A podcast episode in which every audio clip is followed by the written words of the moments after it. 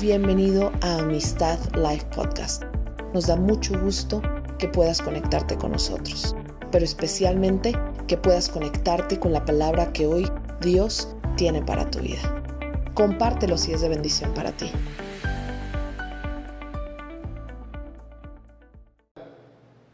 Ahorita estamos festejando, estamos en el, en el sexto día de, de, una, de una fiesta judía que Dios estableció con el pueblo judío desde, lo encontramos desde Levítico, o sea, desde que Dios les dio la ley, le estableció ciertas fiestas, ciertas celebraciones, y una de ellas eh, era la fiesta de las, de las ah, tiendas o de los... Eh, eh, ¿cómo le llamarían también? Este, de las, ¿de qué? Tabernáculos, enramadas. Y aún hoy en día los judíos ortodoxos eh, construyen una casita así como, así muy hechiza, así como una chocita, así como de, palos y, y, palmeras y diferentes lugares y, en ese, y, durante toda esta semana. Y los más ortodoxos ahí este, eh, pasan el día eh, dentro de estas cabañitas. ¿Por qué hizo Dios eso? Porque Dios se lo estableció para que ellos no olvidaran que habían sido, eh, habían estado prácticamente sin patria, andando en el desierto. ¿Recuerdan? 40 años anduvieron así. Y les dijo, quiero que lo sigan celebrando. Claro, en Cristo Jesús, en un sentido hemos encontrado nuestro hogar, ¿verdad? Ahí hay un cumplimiento de todas estas fiestas. Sin embargo, me parece siempre relevante cuando nosotros podemos voltear a ver lo que Dios estableció con su pueblo, eh, eh, con el pueblo judío. Recordar que nosotros también somos peregrinos, que nosotros somos extranjeros en esta tierra. O sea, lo que recuerda esta fiesta de las enramadas es que, es que todo es temporal, que nosotros tratamos de hacer por muy bien construido que esté nuestra casa, por muy fuerte que sea nuestra empresa, por mucho dinero que tengamos, por muy unido que sea nuestra familia, etcétera, etcétera, todo se acaba. Porque esta vida aquí en la tierra es efímera y se acaba. Y esa es la idea de las enramadas. La idea es no te hagas cosas permanentes. Jesús dijo, no hagan sus tesoros en, la tierra. Mira, aquí te van a robar, se va a echar a perder, etcétera, etcétera. Dice, haz tus tesoros en el cielo. Esa es la idea de la fiesta de las enramadas. Ustedes son peregrinos y extranjeros. Su verdadero hogar lo van a conocer un día. Ya estamos y todavía no. Ya estamos porque ya somos, ya en la iglesia es un adelanto. Y si no te gusta la iglesia de Cristo, tienes problemas. Porque la iglesia de Cristo es un adelanto de lo que nos espera, del gran hogar que Jesús tiene preparado para todos nosotros. El hogar del cual ya está gozando la mamá de José Luis, ¿no? Y de muchos seres que amamos y que sabemos que ya están ahí. Pero bueno, no les quería compartir de eso. Quiero, quiero compartirles sobre una característica, porque ustedes han visto, vieron el video, por cierto que está padre. Este, ¿A cuánto les gustó el video de los, grupos de conexión? Y a los que no les gustó, ¿por qué? Ah, ya no lo vieron. O a veces nos da hasta flojera levantar la mano. ¿No?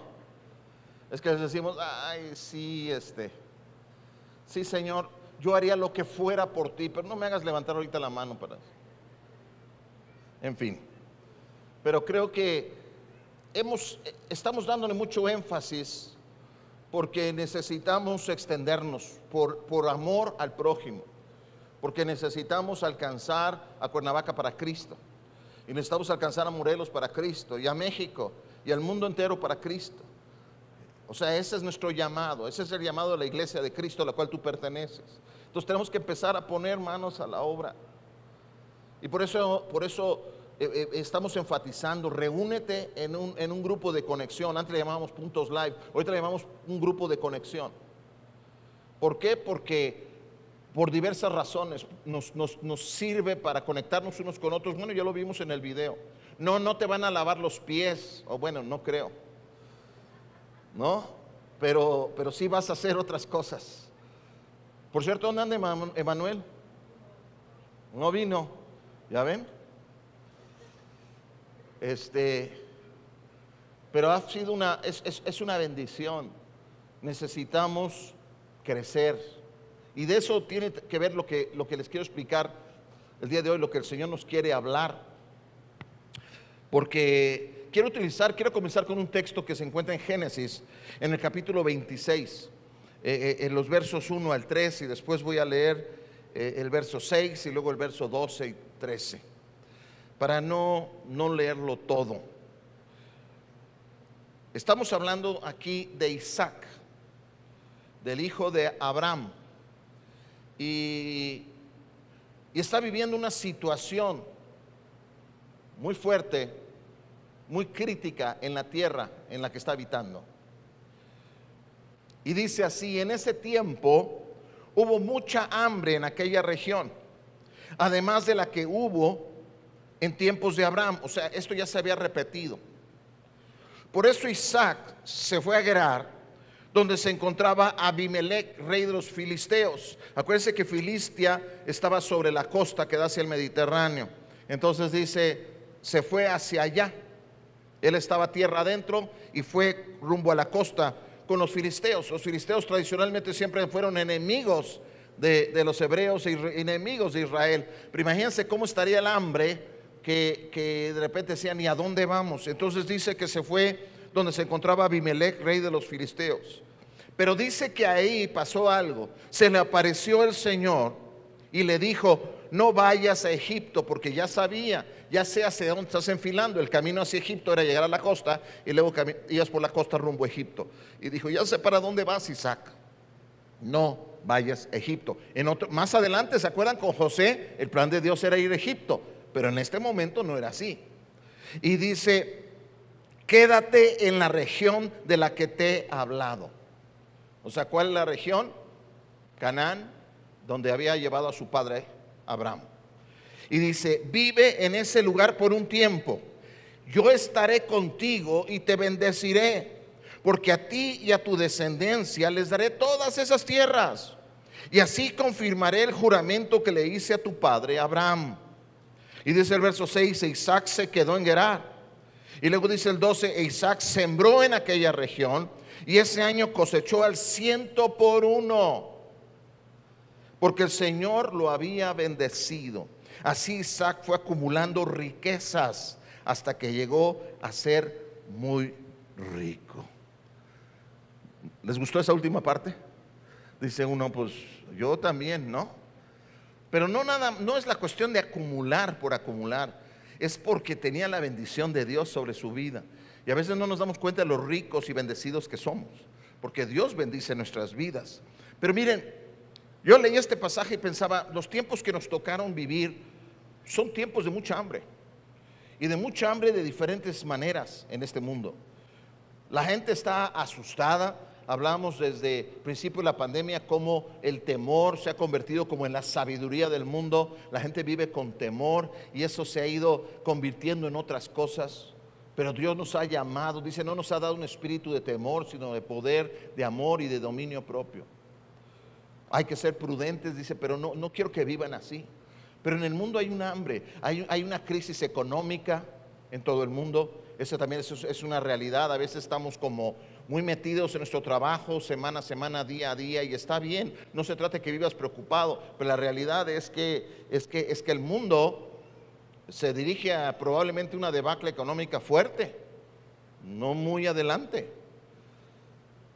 Si vemos grandes países del mundo eh, poderosos económicamente que pueden ocurrirles un desastre, imagínense cuántos de nosotros también vamos a sufrir. Hay tiempos de hambre en la tierra que estamos. Es una crisis mundial. Creo que hoy nadie niega que hay una crisis en todo el mundo. Quizás puedes estar encerrado en tu casa diciendo, aquí no me toca nada, pero aún eso, ya el hecho de que estés encerrado, ya habla de que hay una crisis, de que ya no tenemos, ya no gozamos aparentemente de la misma libertad que, que antes teníamos. Por eso tenemos que entender este principio que es el cual Dios quiere hablarnos el día de hoy. Y el principio es que nosotros fuimos creados para la multiplicación. ¿Ok? Fuimos creados para la multiplicación. De hecho, no se necesita un gran discernimiento ni mucha preparación para poder entender este principio. Pienso un momento en la naturaleza. La naturaleza misma gira en torno a la multiplicación. Toda la naturaleza, todo lo que está vivo, se multiplica, ¿cierto o no? Si no, ya no habría ni animales, ni habría vegetación, ni habría seres humanos. Todo se multiplica. Porque este es un principio, esto es una ley que Dios estableció en, en todo lo que está vivo, la multiplicación. Pero es importante entenderlo desde la perspectiva espiritual también. Porque recuerden que las cosas naturales muchas veces son reflejo de algo que está ocurriendo y que ha estado ocurriendo siempre en el terreno espiritual. Ahora, ¿Tú crees que ha sido una bendición que tú conozcas a Cristo? ¿Sí o no? Ok, ¿y los demás qué, sintieron ustedes? ¿No ha sido para ustedes tanta bendición? ¿Sí? Es una bendición. Yo sé que sí. Es una bendición. ¿Les ha sido de bien conocer a Cristo? Ok. Entonces, usemos la lógica. Si yo he recibido bendición, si yo he recibido el bien, así como he recibido la vida, la vida tiene una característica muy importante, lo acabo de decir, es la que... ¿Cuál es la característica de la vida? Animal, vegetal, humana. ¿Cuál es? La multiplicación. Y digo que es tan importante porque nosotros podemos existir, pero si no nos multiplicamos, se acaba. Por eso es el principio más importante de la vida, es la multiplicación. Es más, si nos vamos a nivel celular, ¿qué sucede dentro del vientre de una madre cuando se unen dos células, masculina y femenina? ¿Y qué empieza a suceder? Se empieza a multiplicar.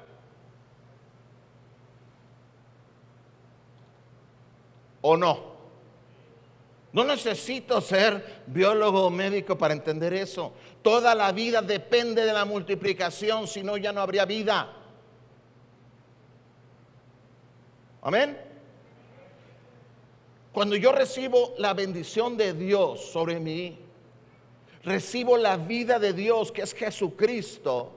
¿Qué es lo que debe de pasar con esa vida? ¿Qué tiene que pasar con esa vida? Tiene que multiplicarse. Tiene que multiplicarse. Yo recibí la vida y entonces esta ley empezó a operar en mí, la multiplicación. Y me he multiplicado. Cada uno de diferente manera, pero nos hemos multiplicado. Cuando yo recibí la vida de Cristo en mí, ¿qué espera Dios de esa vida en mí como de mi vida biológica? ¿Qué espera que yo haga con ella? A ver, quiero escucharlos a todos decirlo. A ver, digan, que me multiplique.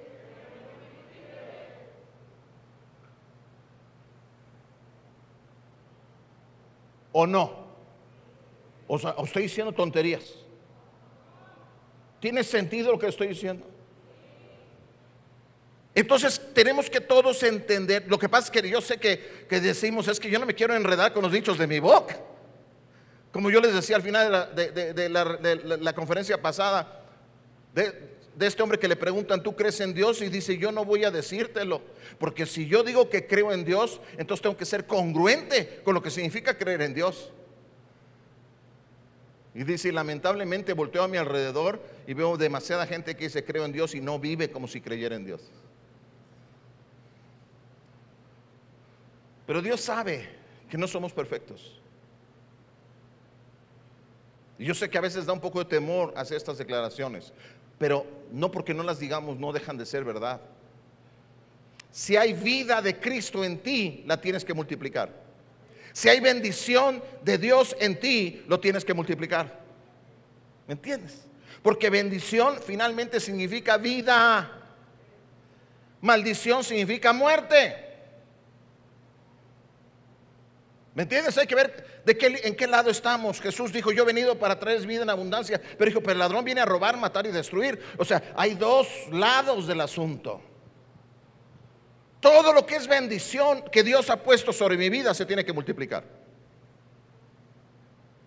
Dios quiere multiplicarlo. Aquí vemos a Isaac que está en una crisis nacional y Dios le dice, no te preocupes, yo ya declaré una bendición sobre tu padre, que esa bendición también te alcanza a ti y con esa bendición lo único que tienes que hacer es, esa bendición la vas a multiplicar y se va a multiplicar sobre tu vida. Y dice que fue tal que fue hasta acumulando materialmente riquezas. ¿Por qué? Porque estaba la bendición de Dios sobre él. Porque estaba la vida de Dios generando. La vida siempre multiplica. Nosotros no fuimos creados para la ruina, para la miseria, para la escasez, ni para la enfermedad y la pobreza. Yo no estoy diciendo que en el mundo no hay eso, no estoy diciendo que en ocasiones no pasamos por eso. Lo que estoy diciendo es, pero eso no, para eso no fuimos creados. Porque sobre nosotros hay una bendición. Y ahora en Cristo Jesús se renovó esa bendición. Isaac era heredero de la bendición de multiplicación de su padre Abraham. Amén. Se las voy a leer. Génesis 12, versos 2 y 3. Le dice Dios a Abraham, haré de ti una nación grande. ¿Recuerdan cuántos hijos tenía Abraham cuando Dios le hizo esa promesa? ¿Cuántos tenía? Ni uno todavía. Pero Dios lo bendijo, Dios habló vida sobre Abraham. Porque él sabe que su vida genera multiplicación. Si hubiera sido en las fuerzas de Abraham, no hubiera pasado nada. Es más, Abraham y, su esposa estaban buscando otras maneras, ¿no? Y le dijo, bueno, pues este, no tengo hijos, a ver si con Agar, dame un hijo de ella. O sea, ellos están tratando de decir, ¿cómo le hago? ¿Por qué? Porque todas las circunstancias que estaban viviendo, él ya mayor, ella estéril, ya, ya era demasiado grande, etcétera, etcétera, ya no podían. Biológicamente era imposible, pero ¿sabes qué? Dice la palabra que lo que es imposible para los hombres es posible para Dios. Y dice que su bendición es la que trae multiplicación. Y entonces les dijo, voy a hacer de ti una nación grande, te bendeciré, haré famoso tu nombre. ¿Cómo vas a hacer famoso el nombre de un líder de un pequeño grupo de personas en un oscuro lugar del planeta, en el Medio Oriente? Por favor ni había medios de comunicación, no había internet, no había cómo desplazarse, no había, ¿cómo iba a ser famoso? ¿No? Pero hasta en eso le dijo, te voy a bendecir, te haré famoso tu nombre y serás una bendición. O sea, quiere decir que a través de ti va a empezar, se desata la bendición de vida, o sea, la bendición de la multiplicación. Y dice, y bendeciré a los que te bendigan y maldeciré a los que te maldigan. Y por medio de ti serán bendecidas todas las naciones de la tierra. Yo quiero preguntar, tal vez me estoy equivocando, tal vez algunos de aquí no son de alguna nación de esta tierra. ¿Hay alguien que no sea de una nación de esta tierra? Obvio. Y dice, a través de ti bendeciré a todas las naciones. O sea, esta vida que te estoy otorgando, Abraham, tú la vas a, vas a, con esa vida vas a bendecir. Y eso es lo que ha estado pasando a través de la historia. La bendición de Abraham ha ido alcanzando, alcanzando multitudes. Y por supuesto, la más grande vida que surge de esta bendición se llama Jesucristo. ¿No? Jesucristo dijo, yo soy el camino, la verdad y la vida. Él es la más grande bendición de todas. Pero desde aquí viene nuestra naturaleza, quiero que me entiendan, nuestra naturaleza como hijos de Dios es bendecir, o sea, es llevar vida, es traer libertad, es multiplicar todo lo que Dios ha puesto en nuestras manos. Recuerda que Jesús dijo, miren, si tú tienes dos túnicas, regala una. ¿Se acuerdan que dijo eso? Dijo, comparte lo que tienes, comparte tu bendición. Y eso que todavía no entendían toda, toda esta dinámica. Creo que mucho el pueblo judío lo entiende. Por eso se ayudan. Porque dicen, tenemos nosotros esta bendición, esta vida que ha venido de Dios y lo comparten con otros de su comunidad.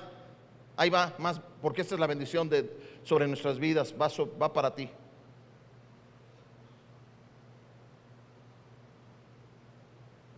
Espero que estés ahí adentro escuchando el Espíritu Santo. Porque, porque te está hablando, ¿eh? Nos está hablando. Ok. Yo puedo tener dos playeras y, regalar una. Ok, eso, es, eso es, esa es una manera. ¿No crees que tienen derecho a estar aquí escuchando la palabra otras personas también? ¿No quisieras bendecirlas? ¿No quisieras compartir tu vida con ellos? ¿No quisieras que ellos pudieran dar testimonio, así como tú puedes dar testimonio de lo que Dios ha hecho en tu vida? ¿No quisieras escuchar a otros poder dar testimonio de lo que Dios ha hecho en su vida? Comparte tu bendición. Comparte tu vida, lleva tu vida a otros, no puedes, es más, yo te lo estoy diciendo en buen plan, pero Dios ni siquiera nos deja alternativa, nos dice así es.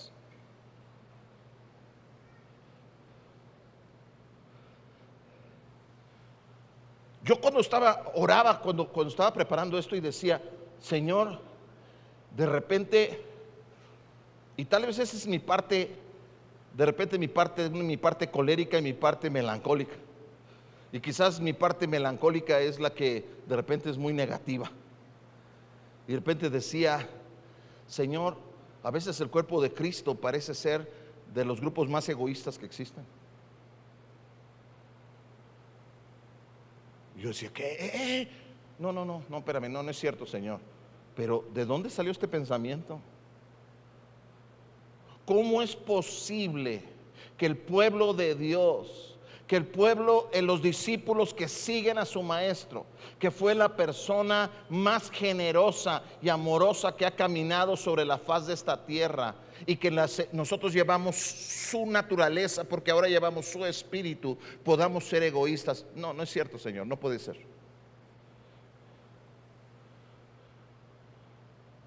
Si yo tengo bendición, ¿por qué no la voy a compartir?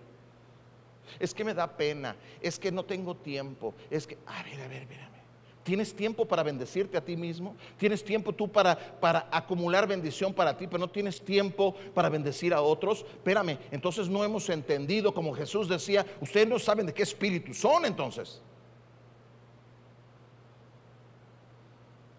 Si está sobreentendido que una de las razones para las cuales existimos es para que nosotros seamos de bendición a otros. ¿Por qué creen que Jesucristo cuando estableció, cuando les habló a sus discípulos sobre lo que iba a ocurrir al final de los tiempos, no habló ni siquiera de congregarse ni de hacer nada? Él dijo, por cuanto lo hicieron por uno de estos pequeños, por mí lo hicieron. En eso bajó, en ese, criterio basó su juicio. Porque tuve hambre y me diste de comer, porque tuve sed y me diste de beber, porque estuve desnudo y me vestiste, porque estuve enfermo y en la cárcel y me visitaste. ¿Por qué usó ese criterio? ¿Por qué no dijo a todos los que a, todos los que me recibieron? Sí lo dijo en otras partes, por eso tenemos que conocer toda la palabra, ¿verdad? Pero él estaba tratando de dejar un mensaje claro.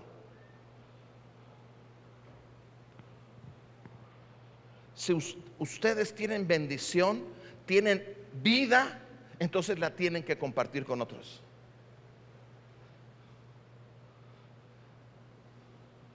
La tienen que compartir con otros.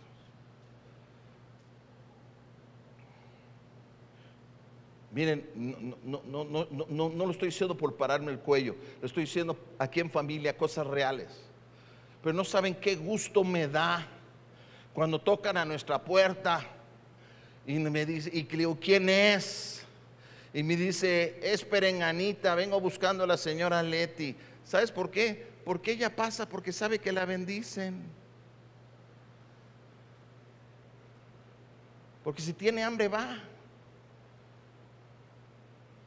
Y habrá algo que podemos compartir. Tenemos bendición, tenemos vida. No vamos a compartir eso con otros. Ya no viene aquí. ¿Qué importa? Y no voy a hablar de más porque va a parecer como que, uy, no estamos haciendo publicidad de lo lindos que somos. No es cierto, tenemos muchas fallas. Pero algo que hemos tratado de entender durante todo este tiempo en Cristo es que, es que tenemos una vida, tenemos una y tenemos que multiplicarnos. ¿Ustedes creen que para mí el trabajo soñado era pararme a predicar? Mi trabajo soñado era ser pastor en una congregación lo más lejos de la realidad. Son lindísimos todos ustedes. Pero no por eso me siento muy motivado. Alguien por allá dijo amén. Si no dices esa, revientas. No, sí. Y por supuesto que les amo. He aprendido. Pero tuve que decir, Señor, ¿dónde quieres que esté? ¿Qué es lo que quieres que haga? Porque si por mí fuera, estaría viviendo probablemente, hoy no sé si en Canadá, tal vez en Alaska, estaría viviendo otro tipo de vida, que es la que me, con la que siempre soñé y la que me gustaba. Pero hoy estoy haciendo algo más glorioso, porque estoy tratando de compartir vida, la bendición que Dios ha puesto sobre mi vida, la vida de mi familia Tú y yo hemos sido llamados a bendecir, hemos sido llamados a multiplicarnos, a otorgar vida. ¿Se acuerdan? Génesis 1, 27 y 28. Dios creó al ser humano a su imagen. O sea, por algo lo hizo. ¿Por qué lo hizo a su imagen? ¿Saben ustedes que hay muchas criaturas que rodean el trono de Dios y le adoran? Vean su Biblia. Y algunas bien extrañas. Esta semana estuve leyendo Ezequiel y de repente digo, Señor, ¿qué fumó este cuate? O sea, digo, por muy mal que estemos, ¿cómo pudo haber visto esas cosas?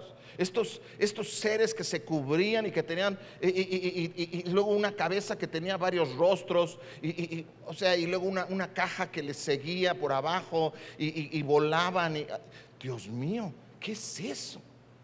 Y luego habla de las criaturas vivientes, o sea, hay muchas criaturas. Y no estoy hablando nada más de ángeles. Pero dice que tú y yo fuimos hechos a imagen y semejanza de Dios. ¡Wow!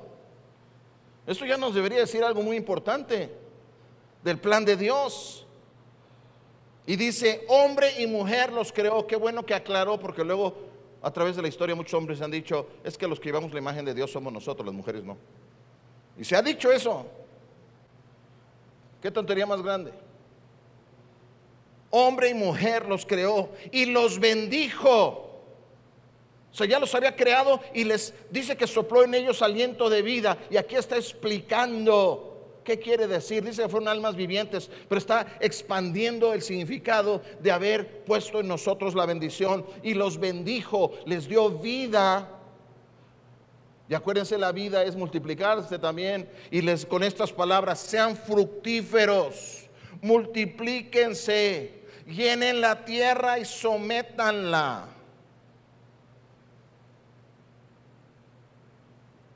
Dice, ahí está.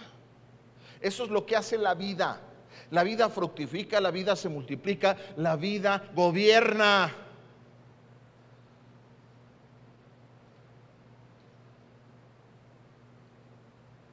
Vivimos en un mundo donde pareciera, ojo, escúcheme bien, pareciera que gobierna la muerte.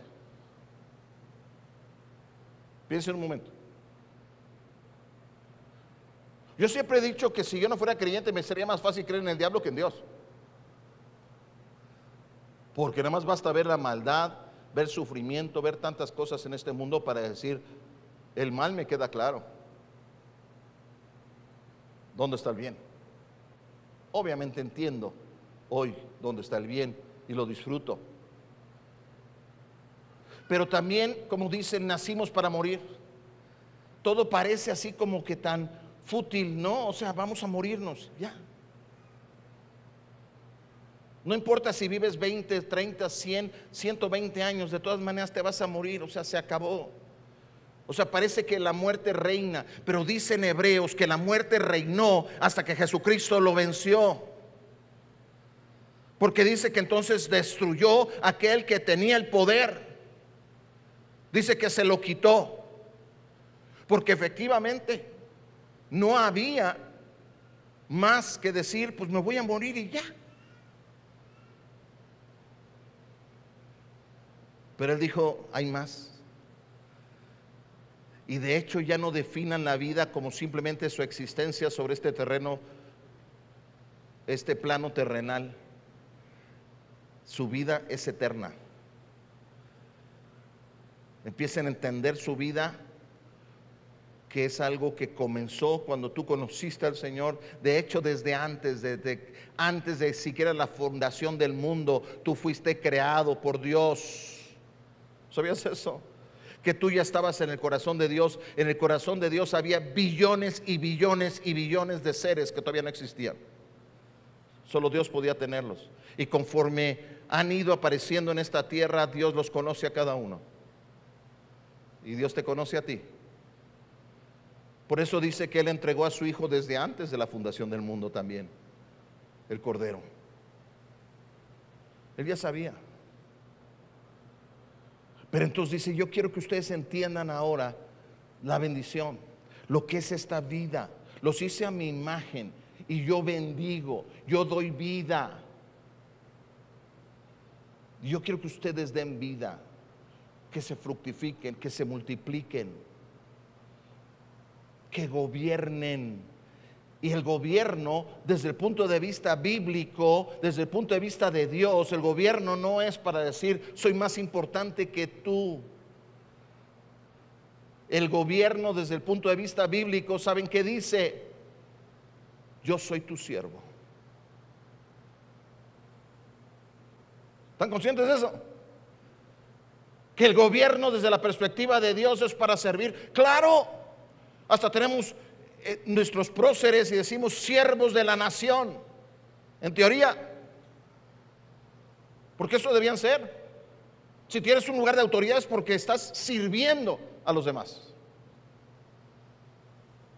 Porque así es Dios. Jesucristo no dice, yo no vine a ser servido, aunque era mayor que todos, vine a servir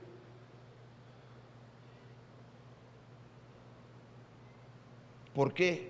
Porque así es la bendición de Dios, la vida genuina así es. Todos fuimos creados para reproducirnos, para multiplicar el bien que hay en nuestras vidas, para llenar los vacíos, ¿Han visto cómo la naturaleza, porque es vida, no le gusta dejar vacíos? Es impresionante, ¿no? Tú, por ejemplo, puedes ver una, una isla que hay un volcán y er, hace erupción el volcán y mata todo. Y luego para. Y en unos cuantos meses empiezan a surgir plantitas ya. Y ya hay insectos. Y en 100 años ya hay una selva ahí. ¿Cómo? Porque la bendición, porque la vida se multiplica. La vida no le gustan los vacíos. Y estás rodeada de personas que tienen vacíos y que necesitan la vida que Dios ha puesto en ti. En el gobierno hay vacíos que necesitan ser llenados por la vida de Cristo. Porque en las artes hay vacíos que necesitan ser llenados por la bendición de Dios. Porque en la educación las hay, porque en la familia las hay, porque en la iglesia de Cristo las hay, porque en la economía las hay.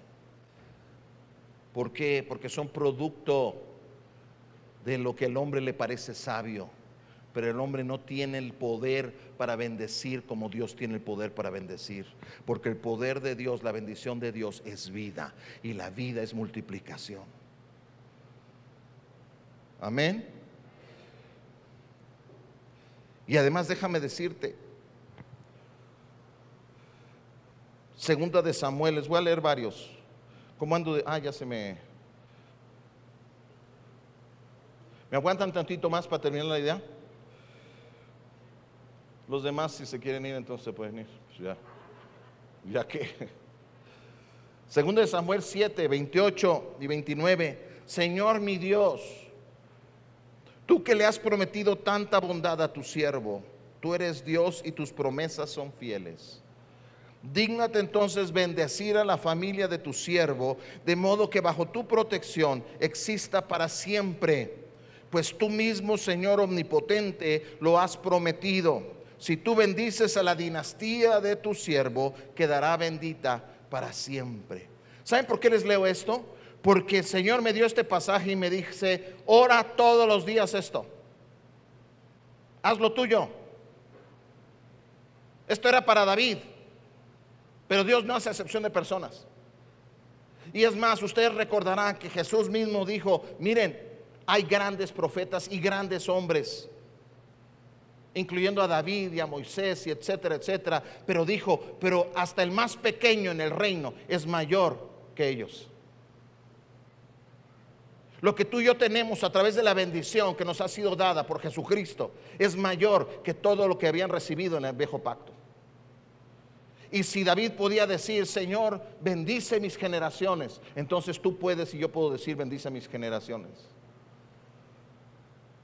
Bendice a la familia de tu siervo y que bajo tu protección existan siempre. Yo creo que esta es una declaración profética. Segundo de Samuel 7, 28 y 29, anótenlo, empiecen a orarlo, declárenlo todos los días con convicción. Pero estoy diciendo una cosa, si lo vas a hacer, vas a entender también que si hay bendición sobre ti y sobre tus generaciones, entonces tus generaciones, empezando por ti, tienen que multiplicarse, tienen que empezar a llevar esta vida, esta bendición a otros. ¿Sí o no? Esa naturaleza multiplicadora fue la que, la que se manifestó en la vida de Isaac. Por eso obtuvo lo que obtuvo. En medio de las circunstancias más difíciles. Esa es la naturaleza multiplicadora que está en nosotros hoy si estamos en Cristo Jesús. Aún en los tiempos que nos ha tocado vivir, tenemos en nosotros la naturaleza de la bendición, de la multiplicación. Podemos multiplicar la bendición. Hay muchas maneras, hay muchas maneras, por cierto. Hay personas que multiplican los recursos y son una bendición para el reino de Dios. Qué bendición, necesitamos muchos de esos también. Todos podemos dar, pero hay quienes tienen, Dios les da. Mira, hay, hay, hombres de negocios que bendicen al pueblo de Dios y que bendicen la obra de Dios. Y, y, eso, y Dios les ha dado esa habilidad, esa vida para para bendecir a otros y, y lo dan. Dirás, bueno, es que yo no, no me llamó a eso, pero sí te ha llamado a dar vida. Aunque esta nación y todas las naciones del mundo estén pasando por una gran pandemia y por una gran crisis y hay una necesidad, tienes que creer que sobre tu vida hay una cobertura de bendición. Amén. Amén. Hay una cobertura de bendición sobre tu vida. Comienza a moverte. Palomita, ¿qué quiere decir? Solo hazlo. Just do it. No lo pienses. Cómprate tus tenis Nike y sal a conquistar al mundo. Ahí me deben una lana. Hazlo. Solo hazlo. Porque la bendición de Dios ya está sobre tu vida. Y vamos a alcanzar con navaja para Cristo. La tajada que nos tocó la vamos a aprovechar. Y en el mundo también.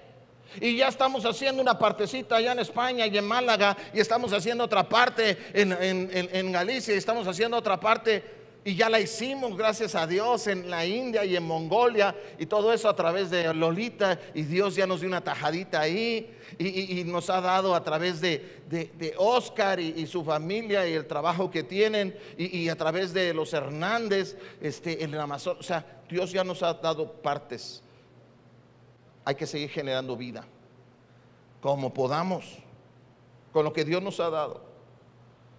En medio de las circunstancias adversas en un mundo empobrecido. La naturaleza multiplicadora que Dios ha puesto en nosotros prevalece. Nosotros hemos sido bendecidos por Dios. Y así como se ha dicho de mucha gente, estaba la mano de Dios sobre ellos y todo lo que hacían prosperaban. ¿Sabes lo que pasa? Que muchas veces no lo creemos. No lo creemos. O nos sentamos en nuestra casa ahí y decimos, a ver si alguien viene. La vida se reproduce. Hasta para tener hijos hay que hacer algo, ¿o no? Y si no saben, pregunten a sus papás. Siempre se tiene que hacer algo.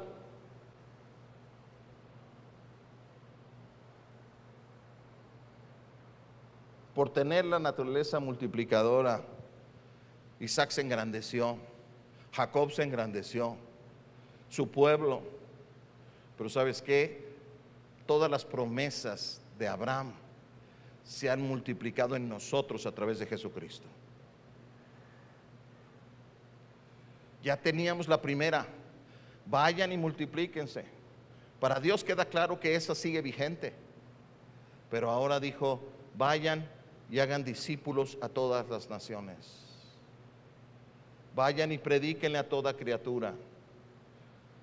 Vayan y lleven vida.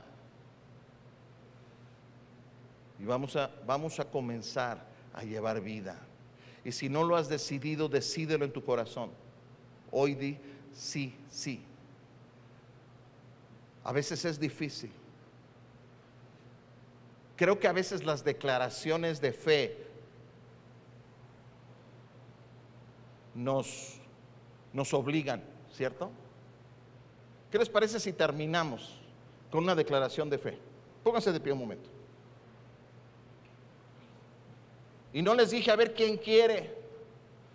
Claro, tú puedes decir, no, después, no, yo me rajo. O puedes hacer changuitos ahorita para invalidar la declaración. No va a funcionar, porque Dios nos está viendo. Vean, vean hacia arriba. Ahí está, Dios ya les tomó la foto. Dios tiene su celular ahí, ya está.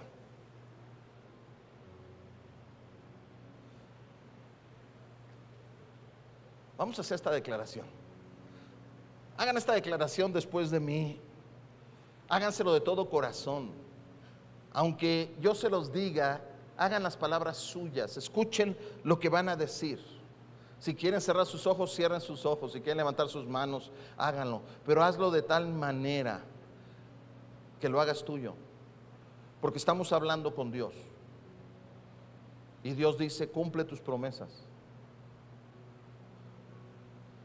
Pero necesitamos hacer declaraciones proféticas. Tenemos que declarar aún sobre nuestras propias vidas y después trabajar para el cumplimiento de ellas. Y no es autoengañarnos, es creer en el poder de la bendición. Dile así en voz alta, Padre eterno, te doy gracias por tu bendición multiplicadora. Declaro que en mi vida y en la vida de mi familia y de mis discípulos hay bendición. Declaro que esa bendición multiplicadora está en mi espíritu y que en medio de las circunstancias difíciles tendré una cosecha abundante de personas que verán la vida de Dios manifestándose en ellos. Llamo a todas las personas que están preparadas por Dios para encontrarse conmigo a través de mi trabajo durante los próximos días, semanas, meses y años. Y te agradezco, Padre, porque soy instrumento de tu salvación y de tu bendición para alcanzar las multitudes. En el nombre de Jesús. Amén. Gracias por haberte conectado con nosotros. Si este podcast fue de bendición, no olvides compartirlo con otros. Recuerda, Amistad Life se reúne presencialmente en la Ciudad de México, México, Cuernavaca, México, Bogotá, Colombia, Medellín, Colombia y Málaga, España. O también puedes conectarte con nosotros en nuestro canal en YouTube Diagonal Amistad Life.